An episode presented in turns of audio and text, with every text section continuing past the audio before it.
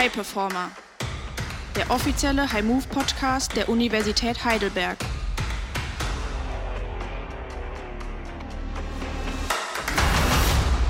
Dieser Podcast wird unterstützt durch die Techniker Krankenkasse.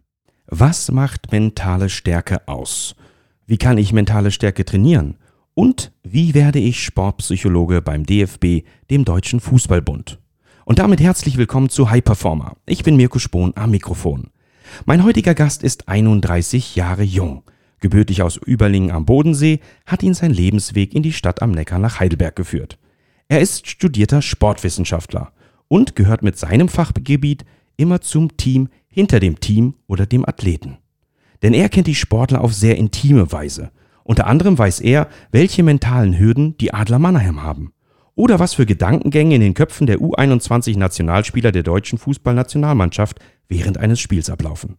Sein Fachgebiet die Sportpsychologie. Denn er ist sportpsychologischer Experte.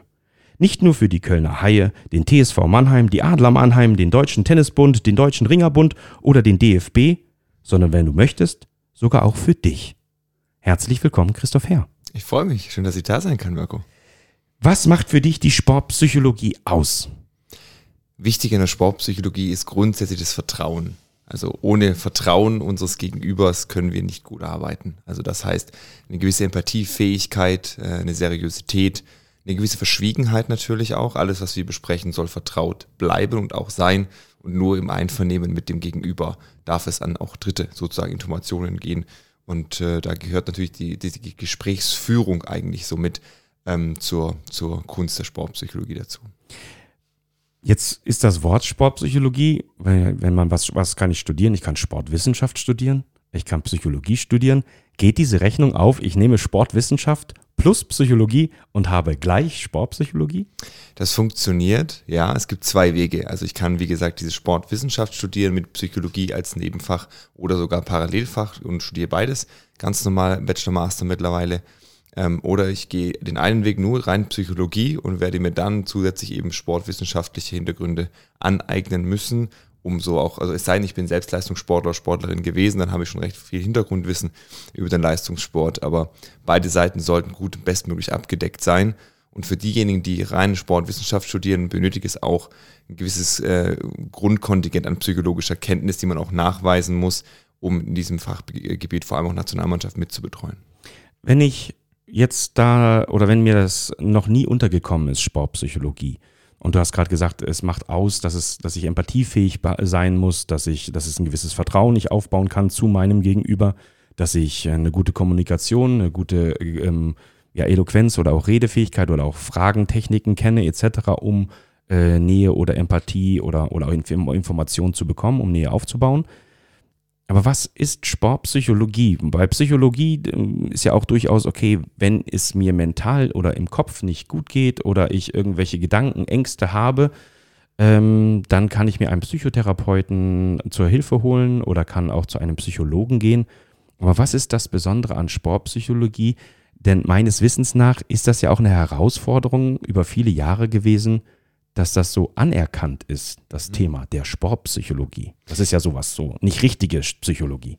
Sicherlich, ähm, dieses Thema nicht richtige Psychologie ist so ein bisschen zweischneidiges Schwert. Es ist natürlich die, die Psychologie in ihrem vollen Umfänglichkeit in den Sport zu transferieren. Also was können Sportler, Sportlerinnen eben auch im psychologischen Bereich lernen, trainieren, besser werden, um auch leistungsfähiger zu sein das ist mit auch Sinn der Sportpsychologie, nicht nur den rein therapeutischen Ansatz und die mentale Gesundheit, die sicherlich die Basis allem bildet. Ohne das kann ich nicht langfristig Leistungssport betreiben, zumindest mal nicht in einem gesunden Pensum, sondern es geht auch darüber hinaus, Trainingstechniken zu erreichen, äh, um, die, um die Leistung punktgenau abzurufen. Das bedeutet, stressresistent zu sein, Umgang mit Leistungsdruck. Es bedeutet aber auch, wenn man mit Mannschaften arbeitet, Teamfähigkeit zu erreichen, ähm, Motivation auch äh, zu reflektieren in Form von, was treibt einen an, warum hören manche früher auf als, als eigentlich geplant. Umgang mit Misserfolg ist ein ganz äh, ähm, wichtiger Faktor, auch so wie, wie kann ich Misserfolg reflektieren, auch für mich so verbuchen, dass er mir nicht schadet, sondern mir vielleicht hilft und ich daraus lernen kann. Ähm, all das sind Facetten, die, die die Sportpsychologie mit ausmachen. Und was wendest du dann oder was wird zum einen, du hast es ja auch studiert über die Sportwissenschaft. Ähm, welche Techniken bekommst du erstmal an die Hand, die du dann wiederum bei einem Team, bei einem Athleten ansetzen kannst? Also du hast jetzt gerade gesagt, Umgang mit Misserfolg, das sind ja so eher die Symptome, die vorhanden sind. Stress, ähm, in der Situation Angst zu haben vor irgendetwas, vielleicht bleiben wir kurz beim Fußball, ähm, den Schuss nicht zu wählen oder, oder nicht selbst aufs Tor zu schießen, sondern vielleicht den Pass abzuspielen, um den Druck wieder abzugeben. Was lernt man da so für Techniken? Also man muss sich das so vorstellen, es gibt verschiedene Settings, in denen wir wirken können. Es ist einmal das 1 zu 1 Setting, wir sitzen zu zweit gegenüber und wir quatschen über die sportliche Situation, über manchmal auch für private Themen. Und es gibt das Team-Setting, also wir machen was mit, mit einer Mannschaft zusammen. Ähm, man kennt es so unter teambildende Maßnahmen oder auch andere Themen, wie man mit einer Mannschaft versucht, eine Mannschaft äh, zusammenzuführen, um zu sagen, was ist unser Saisonziel und das vielleicht auch mit dem Trainer zu reflektieren. Natürlich auch das Thema Coach the Coach, wie, wie können wir Trainern auch wie können wir Trainer unterstützen, dabei äh, die Mannschaft zu führen, richtige Kommunikationsweise auszuüben, äh, auch zu reflektieren, welche Botschaft muss wann wie gesendet werden. Ähm, und in diesen Settings geht es eigentlich darum, zum Beispiel methodisch, wenn ich jetzt zum Beispiel ähm, gerade dieses, dieses Thema habe, ähm, es kommt eine neue Mannschaft zusammen am Anfang der Saison, die kennen sich alle noch nicht, zum Beispiel, wie lernt man sich schnell in, in einem kurzen Setting gut kennen. So, wie kann jemand was von sich preisgeben, auch wie, wie kann man sich ähm, wie kann man sich öffnen anderen gegenüber, die man nicht kennt. Zum Beispiel kann man dann über Bilder arbeiten oder über verschiedene Musik oder, oder über Kleingruppen, die sich dann kennenlernen müssen und andere vorstellen müssen. All das sind so kleine Methoden, die man an die Hand bekommt in der Ausbildung Richtung Sportpsychologie in, im Teamsetting. Und im 1 zu 1 geht es sehr stark darum, in, in, der, in der Ausbildung diese, diese Gesprächsführung auch mitzulernen. Also welche Fragen stelle ich wann, ähm, nicht zu intim, aber eher so ein bisschen den, den äh, Athleten, die Athletin darin hinzuführen, dass sie selbst Lösungen finden für ihre Thematik und wir nicht die Lösung vorgeben. Als du diesen Weg für dich oder gesehen hast, oder beziehungsweise was hat dazu geführt, dass du diesen Weg für dich gesehen hast? Und was hat dich so daran gereizt, das machen zu wollen? Einfach mal auch aus dem Blick heraus, wenn jemand auch sagen möchte, ich möchte jetzt Sportpsychologe werden, wie werde ich denn das? Also was wir vorher schon gesagt hatten, die Möglichkeit der Psychologie oder der Sportwissenschaft und das zu kombinieren, der ein oder andere Weg. Mhm. Ähm, und darüber hinaus gibt es eine Ausbildung, die, ähm, die Ausbildung zur sportpsychologischen Experten oder Expertin. Das gibt den, den, der, die, der Arbeitsgemeinschaft der Sportpsychologie in Deutschland. Die bilden diese Ausbildung, die postgraduale Ausbildung weiter an für Studierte. Und, für, mhm. ähm, und über diesen Bildungsgrad kann ich dann Richtung Sportpsychologie gehen. Es gibt auch verschiedene Masterstudiengänge in Deutschland mittlerweile, die den Bereich Sportpsychologie anbieten, für Sportwissenschaftler, Wissenschaftlerinnen oder auch für, für PsychologInnen. Ähm, also diese Bereiche haben wir mittlerweile, die wachsen, auch in der Ausbildung. Dennoch ist es ein Bereich, der noch sehr jung ist im Verhältnis zu anderen Berufsbranchen, die mit denen ich mich vielleicht gut bewerben kann im Berufsfeld. Wir haben in Deutschland so um die 100, vielleicht 150 äh, äh, Stellen, äh, auf die man sich bewerben könnte.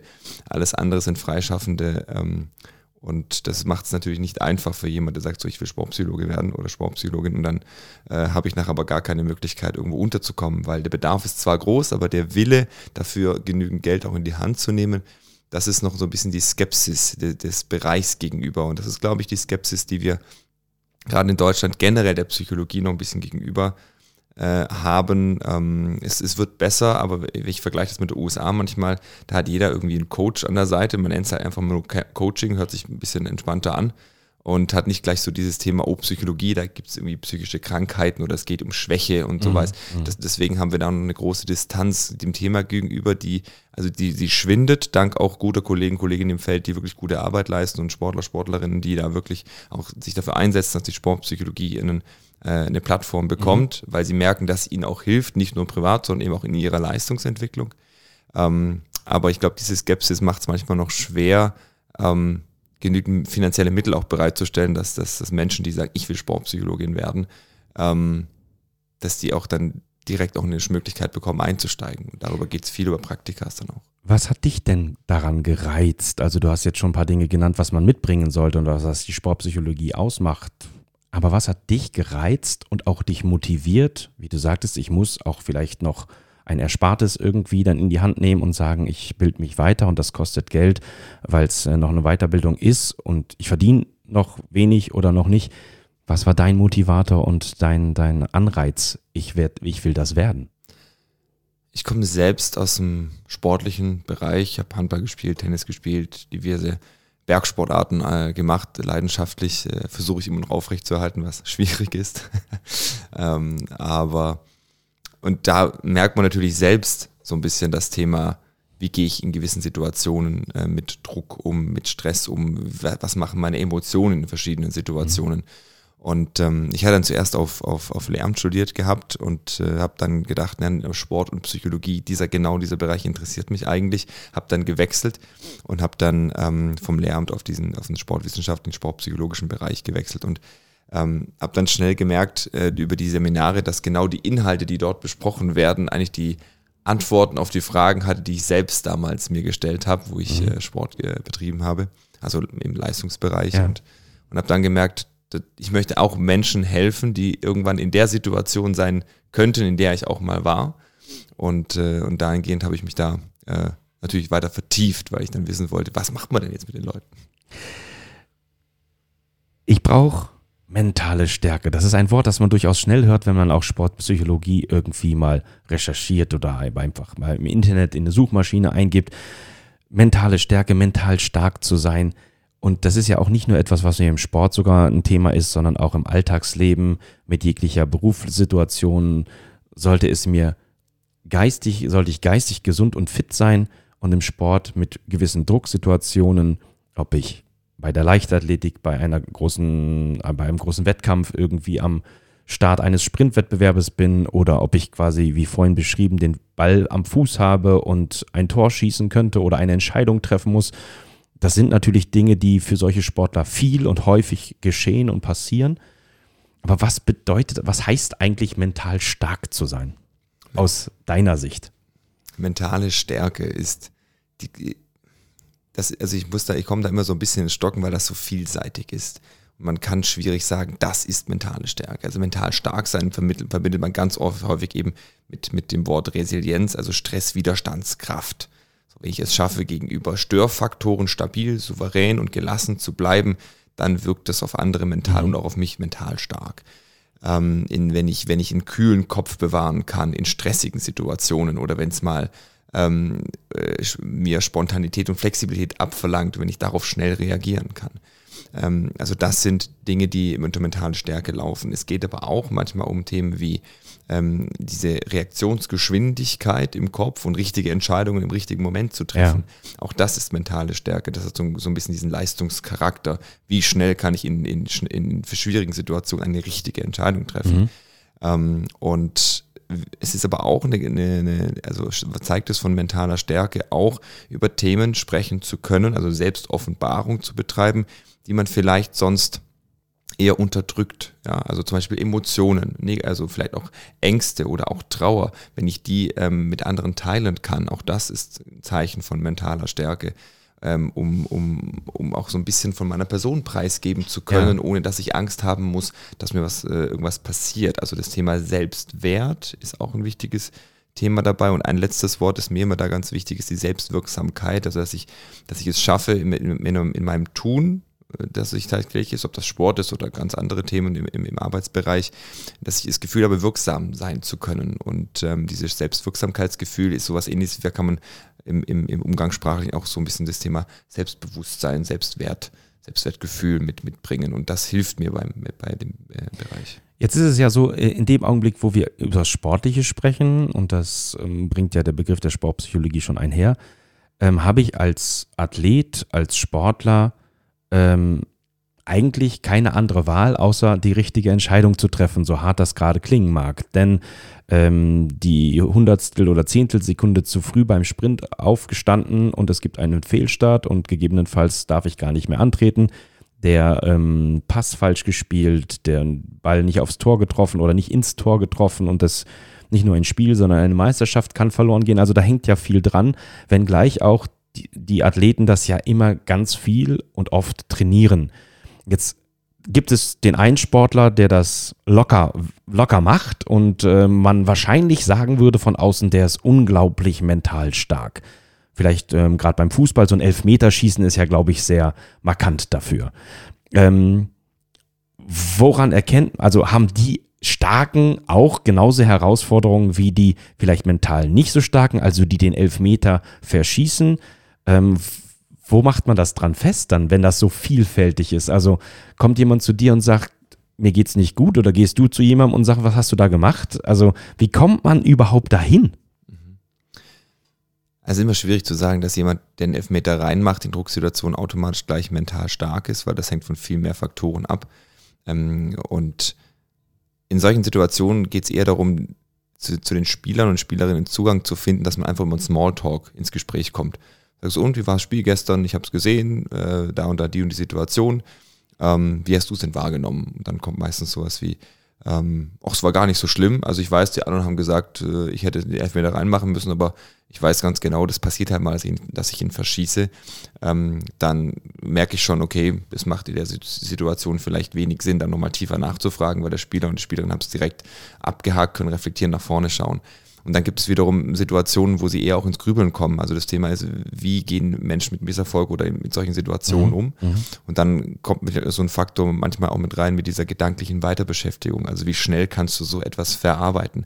Manche grübeln dann noch über die Nacht nach bis den nächsten Tag. Manchmal geht es auch noch ein, zwei Tage länger, wo die Situation immer wieder im Kopf ist. Und ähm, das macht natürlich auch so ein bisschen äh, ja, gerade bei so Turniersituationen, wo ich am nächsten Tag schon wieder performen muss, entsprechende Herausforderungen mit sich bringt. Ja, genau, genau. Und dann geht es eben darum zu sagen, okay, was für Möglichkeiten habe ich, zum Beispiel abends mir Dinge aufzuschreiben, die trotzdem gut gelaufen sind.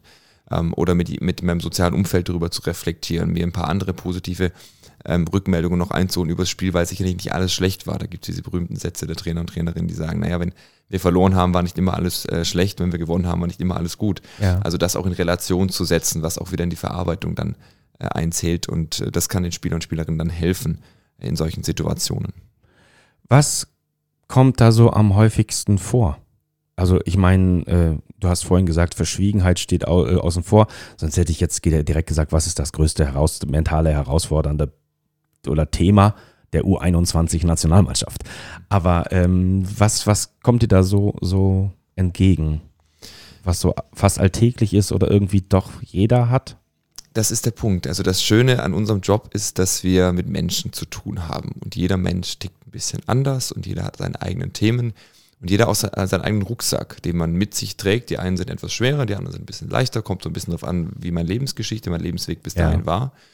Ähm, und äh, interessant ist auch zum Beispiel zu sehen, Menschen, die immer wieder mit Rückschlägen zu kämpfen haben und sich, sich immer wieder zurückgekämpft haben, ja. ähm, dass es ihnen leichter fällt, in, mit in solchen Situationen ähm, in Reflexion zu gehen und zu sagen, so ja, ich weiß, ist mir schon ein paar Mal passiert, ähm, ich weiß, wie ich damit umgehen kann ja. im, im, im, Verhältnis zu Spieler und Spielerinnen, die vielleicht ähm, durchgehend einen, einen, sehr erfolgreichen Weg gehabt haben und ja. plötzlich kommt der Riesencut durch eine Verletzung, vielleicht ja. durch den Sprung, den sie nicht schaffen in die, in die A-Nationalmannschaft oder in die Bundesliga, sondern plötzlich dann mal über andere ähm, Wege versuchen müssen, sich durchzukämpfen. Und das ist dann für solche Menschen schwieriger, weil sie zum ersten Mal damit konfrontiert werden. Und ähm, um auf die Frage zurückzukommen, es ist sehr, sehr unterschiedlich, die Themen. Es kann von privaten Themen sein, die erste, die zweite Freundin, die aktuell irgendwie interessant ist oder nicht mehr interessant äh, ist. Ja. Und das sind Themen, die, die, privaten Themen kommen ja auch, die haben immer Einfluss auf den Menschen. Und da geht es es auch so ein bisschen zu trennen. Ähm, kann ich das Private und Berufliche manchmal trennen? Und ähm, bei diesen Sachen geht es von Konfliktmanagement zwischen den Spielern und Spielerinnen bis hin zum, wie gehe ich mit dem Trainer und der Trainerin um, wie gehe ich mit meinen Mitspielern um ähm, und wie kann ich selbst mir die, die, die Konzentration aufrechterhalten in verschiedenen Situationen. Und da, dahingehend ist es sehr, sehr vielfältig und ich könnte jetzt nicht benennen, das ist so der eine, der eine Faktor, der immer wieder bei allen Menschen gleich auftritt. Okay, dann lass mich die andere fordernde Frage stellen. Kann ich mentale Stärke trainieren? Das können wir. Wie? Auf jeden Fall. Es gibt das, ähm, also ich, ich nenne da immer gerne das mentale Training. Ich glaube, das ist mittlerweile ein Begriff, den, den viele Menschen kennen ähm, der, äh, wo es auch eine, eine, gute Datengrundlage und wissenschaftliche Erkenntnisse gibt, dass wenn ich mental trainiere, dass mir das hilft für meinen Alltag, für meine Bewegungsabläufe. Ähm, und also das ist zum Beispiel eine Möglichkeit, ähm, Leistungs gerecht oder, oder, oder Leistungsentwicklung zu betreiben durch mentales Training. Das kann ich im Verletzungsstadium machen, zum Beispiel, indem ich Spielsituationen mir immer wieder vorstelle. Oder Bewegungs ja, quasi im Kopf, ne? Darum Im Kopf, genau. Also mit, mit geschlossenen Augen kann ich auch mit offenen Augen machen. Ähm, Im Endeffekt trainieren wir eigentlich immer mental, wenn wir uns Dinge vorstellen. So, mhm. das machen wir alltäglich. Also eigentlich sind wir ziemlich geübt darin. Das ist der Punkt. Ich kann das aber halt zielgerichtet noch besser machen, indem ich mir ja. Dinge spezifisch vorstelle. Ja. Und das ist zum Beispiel etwas, wo ich mental trainieren kann, mich auf Situationen ja. vorbereiten kann, ähm, Prüfungssituation, zum Beispiel, ich gehe ich geh mental mal den morgigen Tag durch, da sitzen vielleicht drei Prüfer und Prüferinnen ja. vor mir und ich ja. muss mir überlegen, was mache ich da morgen? Was kommt auf mich zu? Was könnte auf mich zukommen? Wie, wie möchte ich reagieren in verschiedenen Situationen? Ja. Und das gehe ich im Kopf ein paar Mal durch und fühle mich dann eigentlich vorbereitet auf den nächsten Tag, weil ich es schon mal gesehen habe. Und dadurch kommt eigentlich so ein gewisses Gefühl von mentaler Stärke rüber, weil ich weiß, in der und der Situation will ich, will, will ich ein gewünschtes Verhalten zeigen. Das ist natürlich bei einem Fußballspiel oder bei einem Sport, bei einer Situation vielleicht oft ähnlich, aber genauso auch wiederum unterschiedlich. Bei der einen Weltmeisterschaft im Sprint bin ich in dem Stadion, in dem Land mit ganz unterschiedlichen Temperaturen, viel mehr Menschen in einem Stadion oder weniger, anderer Bahn, anderen Grundvoraussetzungen. Beim Fußballspiel ist es eine andere Mannschaft, vielleicht spielt jemand anderes mit mir. Also es gibt ja immer wieder Variablen. Und genauso ist es vielleicht auch, um das mal ein bisschen rüberzubringen in einen Alltag, wo ich vielleicht eine, eine Prüfung vor mir habe, ob beruflich oder im, im Studium, dann ist, weiß ich, also ich kann es ja mir nur dann vorstellen, wenn ich es schon mal erlebt habe. Das ist richtig. Und ich kann es mir nicht vorstellen, wenn es was Neues ist. Also neues Fach, neue Prüfung, neuer Prüfer. Wie kann ich das denn trainieren? Aber ich könnte mir so eine Wenn-Dann-Szenario aufsetzen. Zum Beispiel, wenn ich ein Blackout habe in eine verschiedene Situation. Ja. Das kann Prüfung sein, das kann, ja. das kann auf dem Platz passieren. Was mache ich dann? Ja. Und dann wäre zum Beispiel etwas, okay, ich werde versuchen, mich aus der Situation für ein paar Sekunden rauszuziehen durch verschiedene Atemtechniken. Ja. Kann kurz die Augen schließen, wenn es die Zeit erlaubt, je nachdem, ob gerade ich für mich alleine bin oder ich einer Drucksituation ausgesetzt bin, muss man was für sich finden. Das können ja. kleinere Tricks sein, die man, in, wenn man die Hand in die Hosentasche nimmt, ist da vielleicht irgendwas, was ein kleines Utensil, was mich so ein bisschen wieder reguliert. Also gib mal ein Beispiel für ein Utensil. Weil es ein Utensil, so. es, es, könnte zum Beispiel einfach eine Münze sein, es ja. könnte auch ein kleiner Schlüssel sein, es könnte ein kleiner Würfel sein. Ja. Irgendetwas. Was verbinde ich damit? Das ist genau. Ich muss damit etwas verbinden, wo es heißt, okay, wenn du, wenn ich in die, in die Hosentasche greife, dann verknüpfe ich damit zum Beispiel, ah, stimmt, ich sollte einfach anfangen, wieder ruhig zu atmen. Okay. So. Oder ich habe die Möglichkeit in der Prüfungssituation zu sagen, ähm, ich melde mich und gehe kurz auf die Toilette und komme wieder, ja. um mich kurz zu regulieren. Ja. Kaltes Wasser ins Gesicht über die Hände. In der Situation von einer mündlichen Prüfung zum Beispiel ist das schwierig, einfach rauszugehen. Dann könnte ich zum Beispiel einfach auch äh, mir überlegen, was, was kann ich sagen, wenn ich was nicht weiß, indem ich mich traue zu sagen, auf diese Antwort kann ich gerade irgendwie, äh, auf diese Frage kann ich gerade nicht gut antworten. Ja. Bitte entschuldigt, wäre es okay, wenn wir die Frage anstellen und irgendwas anderes fragt. Dann ja. habe ich quasi eine Handlungsalternative für den Fall, dass ich etwas gerade nicht weiß. Womit wir wieder bei diesem handlungsfähig wären. Genau. Und richtig. das gibt mir aus deiner Erfahrung heraus bei den entsprechenden Athleten oder auch im Menschen im Alltag, gibt mir dann wieder Energie, Kraft. Also ist das die Erfahrung daraus? Eine gewisse Zuversicht vor allem. So, also wenn ich das auf den Sport übertrage, wenn ich weiß, okay, wenn ich in der Verteidigung spiele und ich werde getunnelt und der, der Gegenspieler macht das Tor und das war mein Verschulden. So, ja, was mache ja, ich dann ja, in der Situation? Ich kann entweder ins Grübeln kommen und der Rest des Spiels, dass mir es öfters passiert und dann ist es ein Katastrophenspiel, oder ich kann danach sagen, okay, das kann passieren, weil ab und zu passiert so ein Fehler immer und ich versuche dann aber nach vorne zu schauen und sagen, okay, was mache ich jetzt anders, dass mir das nicht nochmal passiert? Und das kann ich mental im Kopf trainieren indem ich sage, okay, in solchen Situationen möchte ich zum Beispiel geschlossener stehen, mit meinen Mitspielern besser kommunizieren. So, oder ich ziehe mich ein bisschen mehr zurück und spiele ja. weniger, weniger offensiv. Das ist eine Handlungsalternative. Ja. Und die muss ich dann sozusagen abrufen in der Situation, wenn mir sowas passiert. Du hast, oder ich habe über dich gelesen, dass wenn du unterstützt und hilfst, gerne mit passiver Anwesenheit glänzt. Oder, oder diese Aussage. Was, was, was versteht man unter passiver Anwesenheit? Weil ich mir jetzt vorstelle, du sagtest vorhin, man ist im 1 zu 1, das ist eine Variante davon. Und wenn man in diesem Bereich ist, dann bist du ja anwesend, aber nicht so wirklich passiv. Also ist ja ein bisschen kontrovers. Ein Oxymoron, glaube ich, heißt das. Ein Oxymoron das. heißt das. Ähm, die, vielleicht muss ich es so erklären, wir haben gerade im Leistungssport sehr viele dominante Menschen, gerade in Führungsbereichen, Trainer, Trainerin, Führungsspieler oder Spielerinnen, die ähm, ihren Platz, ihren Raum brauchen, um, um auch strahlen zu können. Und ähm, gerade im Fußball werden die, werden die, die Schauplätze und die Nebenschauplätze immer größer. Und wenn es dann noch jemanden gibt, der im mentalen Bereich auch noch eine Bühne möchte und ganz dominant und Präsenz ist, um zu sagen, so, jetzt hört ihr mir mal zu und äh, ich ziehe dich mal kurz am T-Shirt und sag mal, du, gestern war der Elfmeter nicht gut, sollen wir mal quatschen, dann erzeuge ich damit eigentlich eher, dass die Menschen weniger auf mich zukommen. Und äh, es ist wichtig in so einem Bereich, weil es ein psychologischer Bereich ist, mit einer gewissen Vertrautheit und ähm, einer Warmherzigkeit da zu sein und zu wissen, okay, in gewissen Situationen, du bist da, aber halt du stehst nicht neben dem Trainer. Okay. So, du sitzt Mhm. einfach hinten auf der Bank. Mhm. Oder in einem Training, du schaust das Training an und wenn das Training fertig ist, sitzt du, entweder hast du, einen Spezi hast du deinen Raum oder du bist äh, in einem anderen Ort, wo die Spieler und Spielerinnen an dir vorbeilaufen können und über einen kleinen Smalltalk mit dir quatschen können. Aber es ist nicht so, dass du dann quasi nachher nach dem Training deine 10 Minuten Ansprache in der Kabine bekommst. Das meine ich so mit Ja. passiv oder, oder aktiv. Und ähm, aktiv sein kann schon ein Gespräch führen, das ist das, Ja. das, dann wäre es eine Aktivität, aber die Passivität, vielleicht kann man es eher mit dem Begriff Distanz noch Okay. besser beschreiben als Mhm. Passivität. Also distanziert bleiben und trotzdem wach. Das wäre so die Beschreibung unseres Berufs. Wenn du da so in zweiter Reihe sitzt, beispielsweise jetzt beim DFB, bei der U21-Nationalmannschaft, fühlen sich dann die Athleten, fühlt sich das Trainerteam dann auch von dir beobachtet? Also, dass da, auch wenn du passiv bist, ziemlich Druck aufbauen könntest? Wie guckt er jetzt? Au, hat er das gesehen? Hat er gesehen, wie ich mir jetzt irgendwie äh, an den Kopf gefasst habe oder so? Gibt es so Situationen für dich? Bisher hat das noch niemand geäußert. Ich kann es aber nicht ausschließen, dass das manchmal unterbewusst passiert bei der Ja. einen oder anderen Person. Grundsätzlich ist es, glaube ich, sehr wichtig, dass man ähm, sehr transparent mit seiner, mit seinem Beruf umgeht, indem man ganz klar auch signalisiert, wann gehe ich in gewisse Situationen rein, wie reagiere ich in Situationen, Mhm. was mache ich als Sportpsychologe, ähm, ähm, welche Informationen gebe ich weiter. Also da muss ein klares Vertrauensverhältnis da Ja. sein und es muss auch ganz klar da sein, dass ich auch ganz normal Mensch bin. Ich kann auch einfach mal da sitzen und gucken. So, und dann mache ich nachher auch einen Witz wie jeder andere. Ja. Ähm, und ich glaube, eine gewisse Nahbarkeit und Authentizität wär, ist wichtig, damit Spieler und Spielerinnen da jetzt nicht äh, kritisch ähm, angeschaut werden oder, oder das Gefühl haben, kritisch angeschaut zu werden.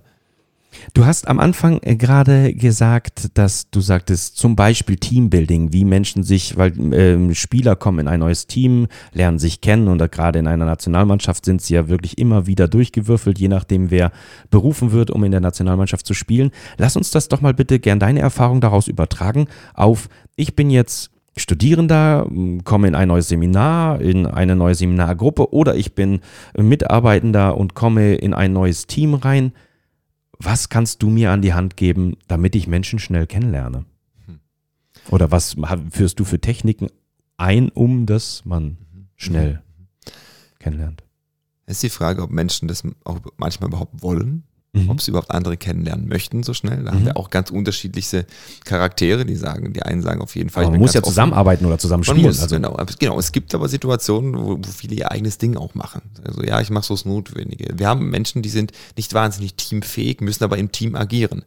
Und ähm, das ist gar nicht so einfach, da mit dem Team das zu reflektieren. Da geht es eher so darum, okay, wie, wie kann jemand, der weniger offen ist, mit anderen zu interagieren, was nicht unbedingt schlecht sein muss, Ja. wie kann er zumindest nicht stören?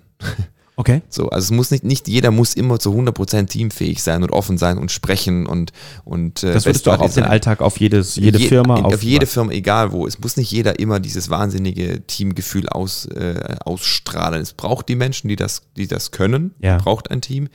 Ähm, und diejenigen, die so ein bisschen äh, mitlaufen, haben vielleicht andere Qualitäten, die sie jetzt nicht vielleicht offenkundig darlegen und nicht direkt laut äh, ähm, äh, in die Gruppe reintragen.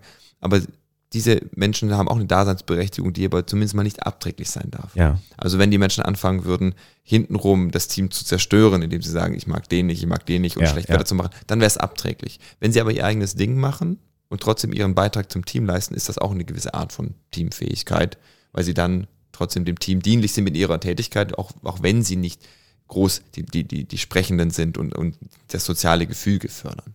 Was würdest du aus deiner Erfahrung heraus Dozenten, Professoren im Punkto Seminargruppen, ähm, Chefs, Abteilungsleitern im Bereich der, der wirtschaftlichen Firmen und Unternehmen und auch im sportlichen Bereich den Coaches und Trainern mitgeben, wie sie damit am besten umgehen, weil es ja schnell wirken kann, jemand macht nicht richtig mit, dann äh, quasi ähm, Arbeitsverweigerung sechs Sätzen oder so. Mhm. Ähm, wie kann ich sowas erkennen? Wie kann ich gut damit umgehen? Welchen Tipp hast du in dieser Ebene? Also die moderne Führung, wenn man sie so nennen darf, geht ja dahin, dass sie Führungskräfte die Menschen besser kennenlernen sollten und auch wollen. Und wenn ich die Menschen besser kenne als Führungskraft, dann kann ich ganz anders wirken. Dann kann ich besser coachen, dann kann ich auf die Menschen zugehen und dann können sie mich als Führungskraft auch ganz anders lesen. Ähm, wenn sie wissen von mir als Führungskraft, dass wenn ich mal so etwas kritisch gucke oder nichts sage, dass das nicht automatisch was Schlechtes bedeutet, weil ich einfach überlege, dann heißt es dann, ich muss ich mich irgendwie auch, ich muss meine Führungsstil auch ein bisschen transparent machen können. Das hilft für ein für gegenseitiges Verständnis. Auf der anderen Seite ähm, ist, ist so dieses große Thema Führung auch abgeben zu können, nicht immer alle Strippen in der eigenen Hand zu haben, sondern auch so ein bisschen loslassen zu können.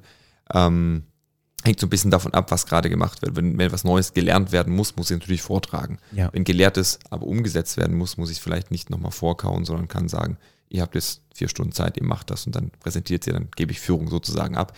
Ähm, aber um auf den Punkt zurückzukommen, ähm, wenn jemand nicht performt, so dieses ja, englische ja, ja. Wort, oder, oder jemand jetzt nicht sich so wahnsinnig ähm, zuträglich für ein Team verhält, dann kann ich in einer ruhigen Minute mir die, Person zur Seite nehmen und ein ganz normales Gespräch führen und sagen, pass auf, meine Wahrnehmung ist, du kommst hier irgendwie nicht gut rein, ähm, machst dein eigenes Ding, ähm, wie nimmst du es denn wahr? Also indem ich einfach quasi als Führungskraft oder als Dozent, als, als Chef das Gespräch suche. Was aber jetzt Person. mir auch dabei wieder auffällt, ist, nicht zu sagen, das war schlecht, sondern zu fragen und mit Wahrnehmung zu sprechen. Also Das das, heißt, äh, insofern kommt es da schon auf die Art der Kommunikation an, wie ich dann auch damit als, als Führungskraft, welcher Natur, ob im Sport, im universitären oder auch im beruflichen Kontext, ähm, damit letztendlich umgehe, ist, wie kommuniziere ich dann?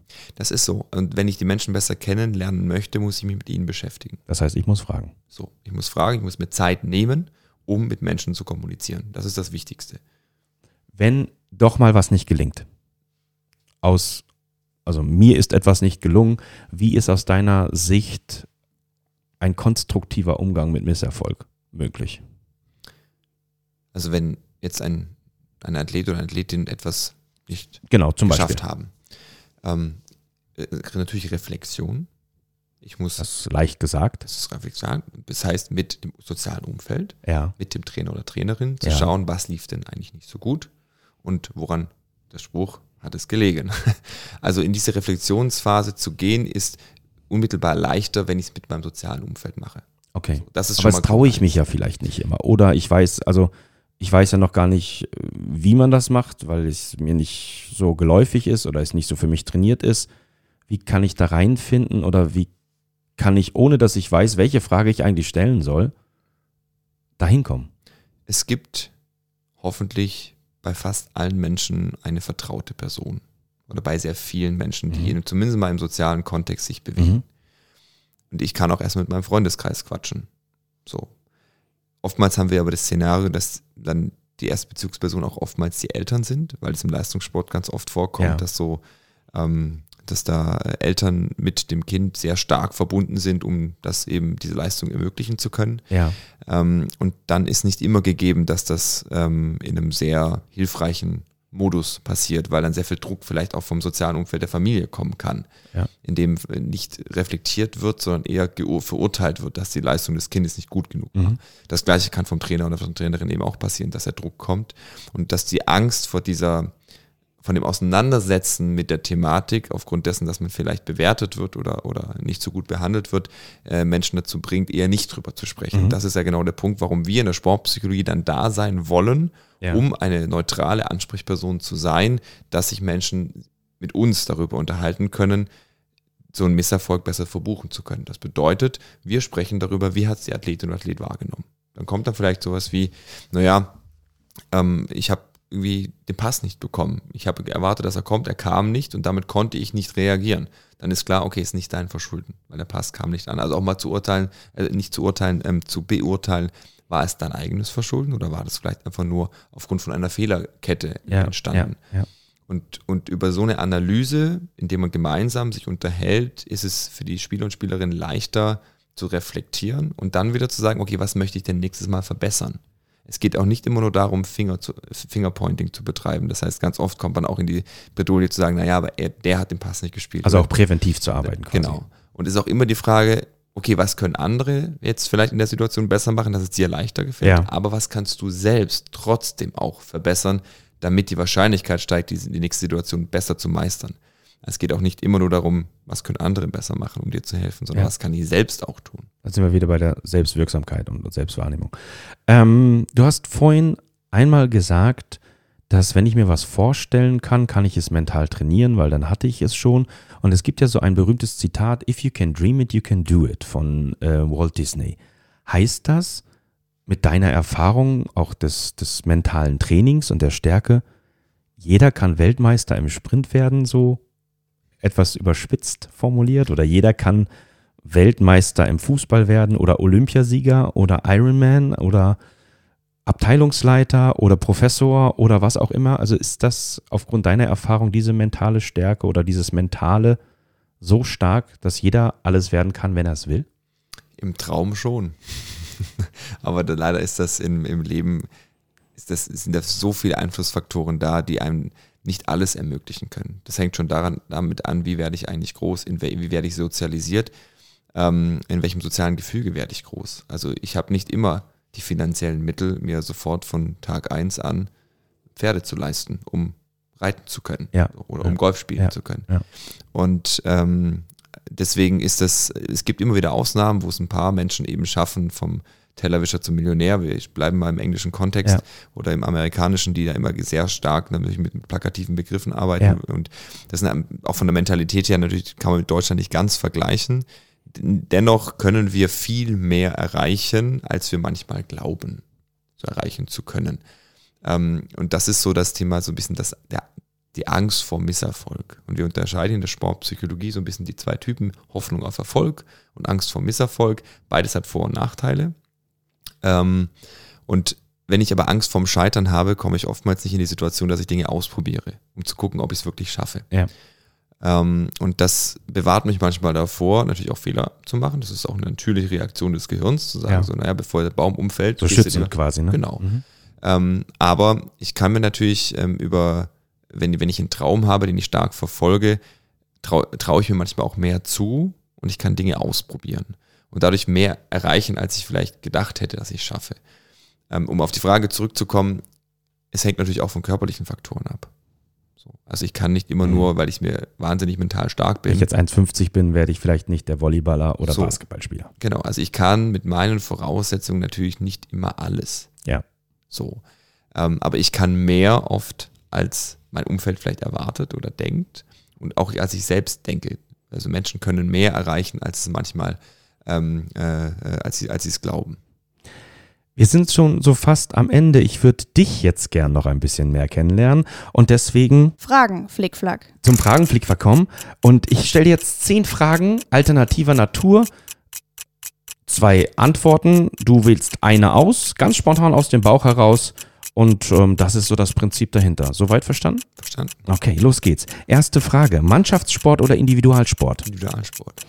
Zweitens, Winter- oder Sommersport? Winter. Äh, Drittens, dann Ski oder Snowboard? Beides. Viertens, Wasser mit oder ohne Sprudel? Sprudel. Fünftens, schlafen oder drei Tage wach? Beides. Sechstens, Longdrink oder das kühle Bier? Bier. Siebtens, Spätzle oder Maultaschen? Boah, das ist äh, Spätzle. Achtens, Backpack oder Rollkoffer? Backpack. Neuntens, Meer oder Berge? Golf von Genua. Zehntens, R&B oder Pop? äh, RB. Geschafft.